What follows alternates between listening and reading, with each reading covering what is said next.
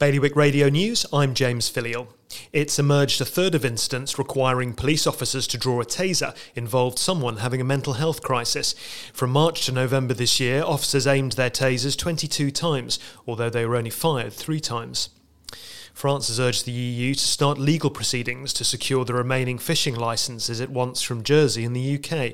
It's the latest step in an acrimonious dispute between the countries. Education officials in Guernsey have indicated schools and the Guernsey Institute may not be allowed more independence from government for years to come. Committee President Deputy Andrea Dudley Owen declined to commit on establishing any form of local management during the current state's term.